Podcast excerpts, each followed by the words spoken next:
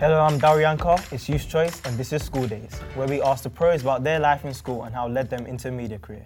On the show, we have former Heart presenter and now Premier League TV host. It's Becky Ives. Hi, thank you for having meet me.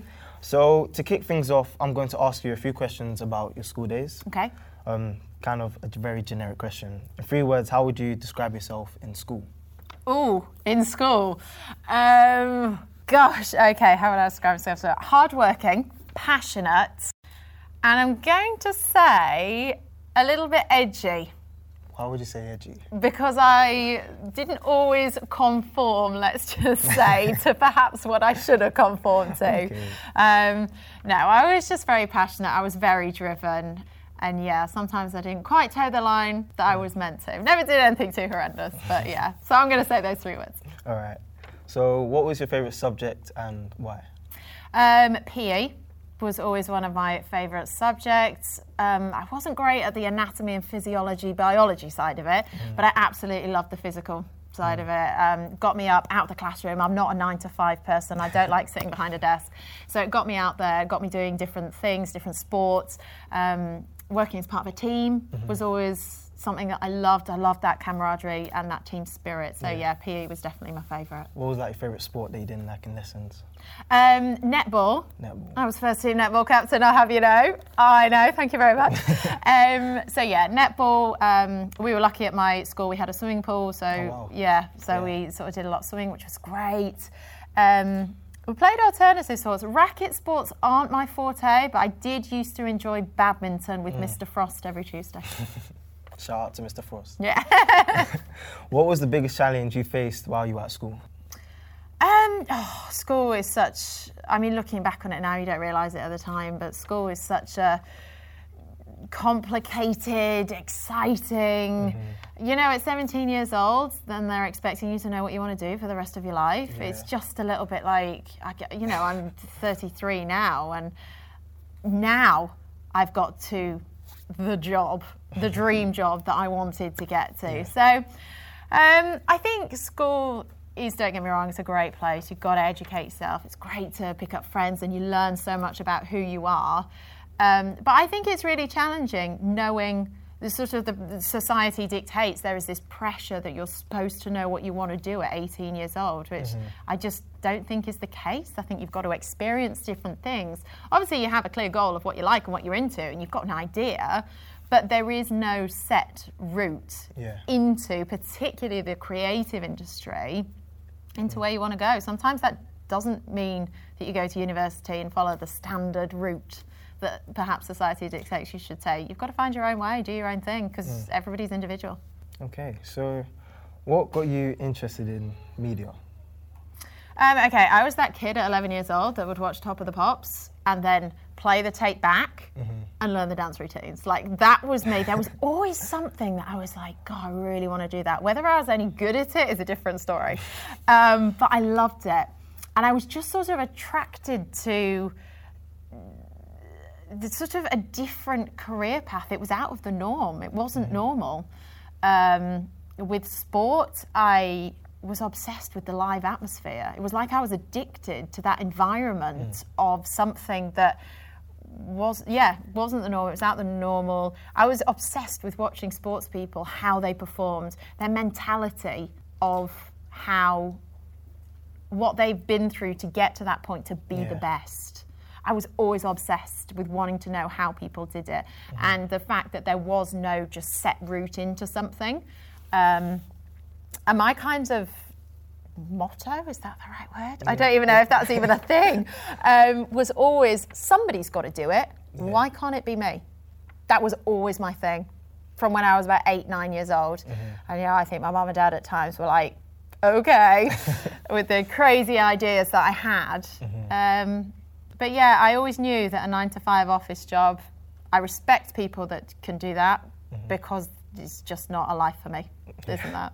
So, speaking of, you know, you said that people that you watch sports, of course, and you're very fond of their mentality. Who do you hmm. look up to the most? In terms of what a specific person in sports, Yeah. Um, it kind of. I was obsessed with David Beckham when I was growing up for various reasons. Um, but sort of a sportsman, I would say David Beckham, because I just think, wow, what he's achieved and how he's managed to, his career, he was, you know, people ridiculed him a little bit back in the day because of the way he speaks or, you know, just stupid, superficial things like that. But at the end of the day, look at what he's done. He is somebody that's so switched on. He's created, he knew football finished between the age of 30 and 35, and he's created an empire Yeah. from it. He had that that sight to be able to see where he needed to go. He knew what he was good at. He knew what he could do. Um, and I think it's incredible that he's created an entire lifestyle and empire from being a footballer, Yeah. sort of thing. So I think sportsman, definitely David Beckham. I look up to every woman that works in sport because I know what it's taken for them to get there, especially sometimes in more male dominated sports. Yeah. Um, Gabby Logan, incredible broadcaster. Clare Balding, incredible broadcaster. Um, you've got sort of new people coming through, people like Laura Woods who present a lot of football. Um, but yeah, any woman that gets themselves into a position within a male world, for me, I'm like, fair play to you. And then Holly Willoughby, because I really like her style. like, there's random people that I'm like, oh, I really like Holly Willoughby. She doesn't do sports, but she's got great style. Frankie Bridge from the Saturdays, somebody else that I'm just like, oh, God, really like her style.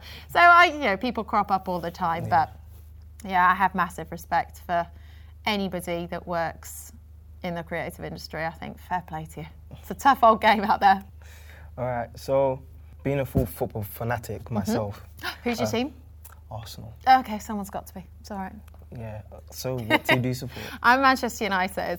It could be worse. I could have said Tottenham to you. Yeah, but you're still a rival. Yeah, that's very true. That's very true. yeah. So, I want to talk to you about your new exciting job at the Premier League. Yes. What would you say the transition was like from radio to TV? Terrifying. no, do you know what? Um, it was made a lot easier because of radio. I got this live broadcast experience, which is invaluable. Um, every day for four and a half years, we did live. We couldn't retake. You have to watch what you say. You can't swear. like, and it's kind of crazy. As soon as someone says you can't, you kind of feel like that's all you want to do, and it's really weird. Um, so making the transition into TV was made easier by the radio, even though they are slightly different skills. Because radio, you're not, mm, radio's changing because they now have cameras in the studio and stuff, but effectively, you're not really in front of a camera. You don't Yeah. think about it. Whereas when you're doing football presenting in TV, you are in front of a camera and you know that you're on screen. Um, but yeah, the live experience was great. The fundamentals are still the same though. Whether you're working in radio or TV, you're just telling a fan, a friend about what's happening. Yeah. You know, whether that be a story on radio that's relatable about, oh my gosh, has this ever happened to you? Yesterday I did this, and somebody's listening to that in the car and they're thinking, oh yeah, I do that all the time. Or whether you're on the TV and I'm telling you, as an, I'm telling you what's happened mm-hmm. last night in the Europa League for Arsenal. Yeah. I'm just telling you personally. You don't really think about the wider audience. Mm-hmm. So effectively, I just try and keep it really, really simple. I don't try and think about that there's currently a gallery with probably I don't know 30 people in there and there's lights and sound. Just concentrate on yourself, and I, I just literally think of myself as one fan telling another fan about the sport that we both love. And it's the same with radio. I'm telling you about a tune that I think you're going to love because it's awesome. And then they can make up their own mind whether they like it or not, you know. But music passion, music passion. So, um, as you said, I know you're a lover of sports. Yes. But I want to know what was your favourite sport as a child, like playing? Okay, so I was a swimmer and a highboard diver. And I did both of those sports um, alongside each other. I literally spent every night in a swimming pool after school, Monday to Friday. Um, I was a swimmer and a diver to a county and national standard. So I did represent um, Yorkshire was the county where I was from, and then I was in the Great Britain Diving Federation as well. So those are two of my sports. I say I love netball. Um, those were the main ones that I played but football was also like the passion that I went to every game with my dad. I'd sit and watch match of the day even though I've been at the game in the day. You know, like football fans, that's what we do, isn't it? We, we watch the game, then we watch the highlights, and then we watch the next highlight show. Um, so yeah, I'd say those were my favourite sports growing up, and I just loved team stuff that I could get involved with. I've never been very good at being on my own. I'm much more of a team player. Okay, so you said you were from Yorkshire. Yes. Was that like a challenge to try and get into the media industry?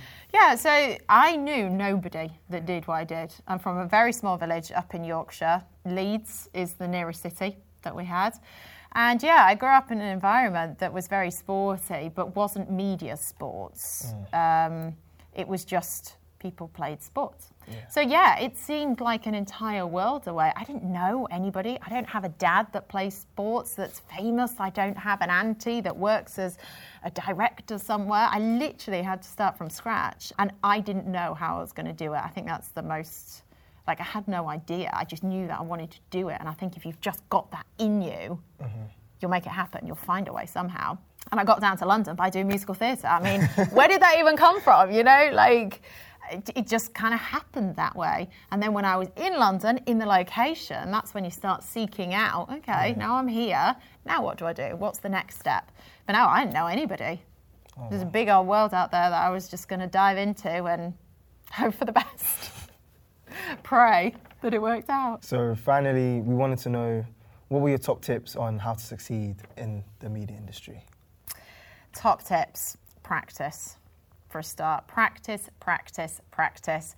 Um, do something every day, just a small thing, but do something every day that makes you feel like you've furthered your career, whether that be you send one email, whether that be you edit something that you've filmed, um, whether that be you seek out phone numbers for somebody that you can call. You just have to do something every day to keep going.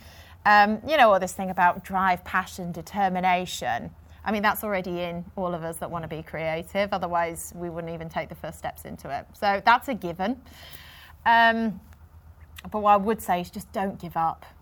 You're not going to get to where you want to be within the space of 12 months. It's just not going to happen. The reality is, it's not going to happen. It might happen to one person. There is always a story. The one person out of your year group that does walk straight into a job. Nailed it, done. It's not going to happen for the majority of people. So just keep going, do something every day to forge your career, um, and just don't give up. I promise you, you will get there because either you're hounding a company enough that eventually they're going to go, oh my God, just shut this person up and let them come in for the day, or they're going to see something and go, okay, yeah, Yeah. we'll take them, but just keep going. Drip feed that information to companies all the time. And don't be afraid. You know, everyone in the creative industry, nine times out of 10, people want to help you. They're not wanting to quash that ambition. So if you show you've got it, keep going. Practice. As I say, just practice. Gain experience where you can. You're going to have to work for free. You're going to have to spend money on clothes to make sure you've got the right outfit.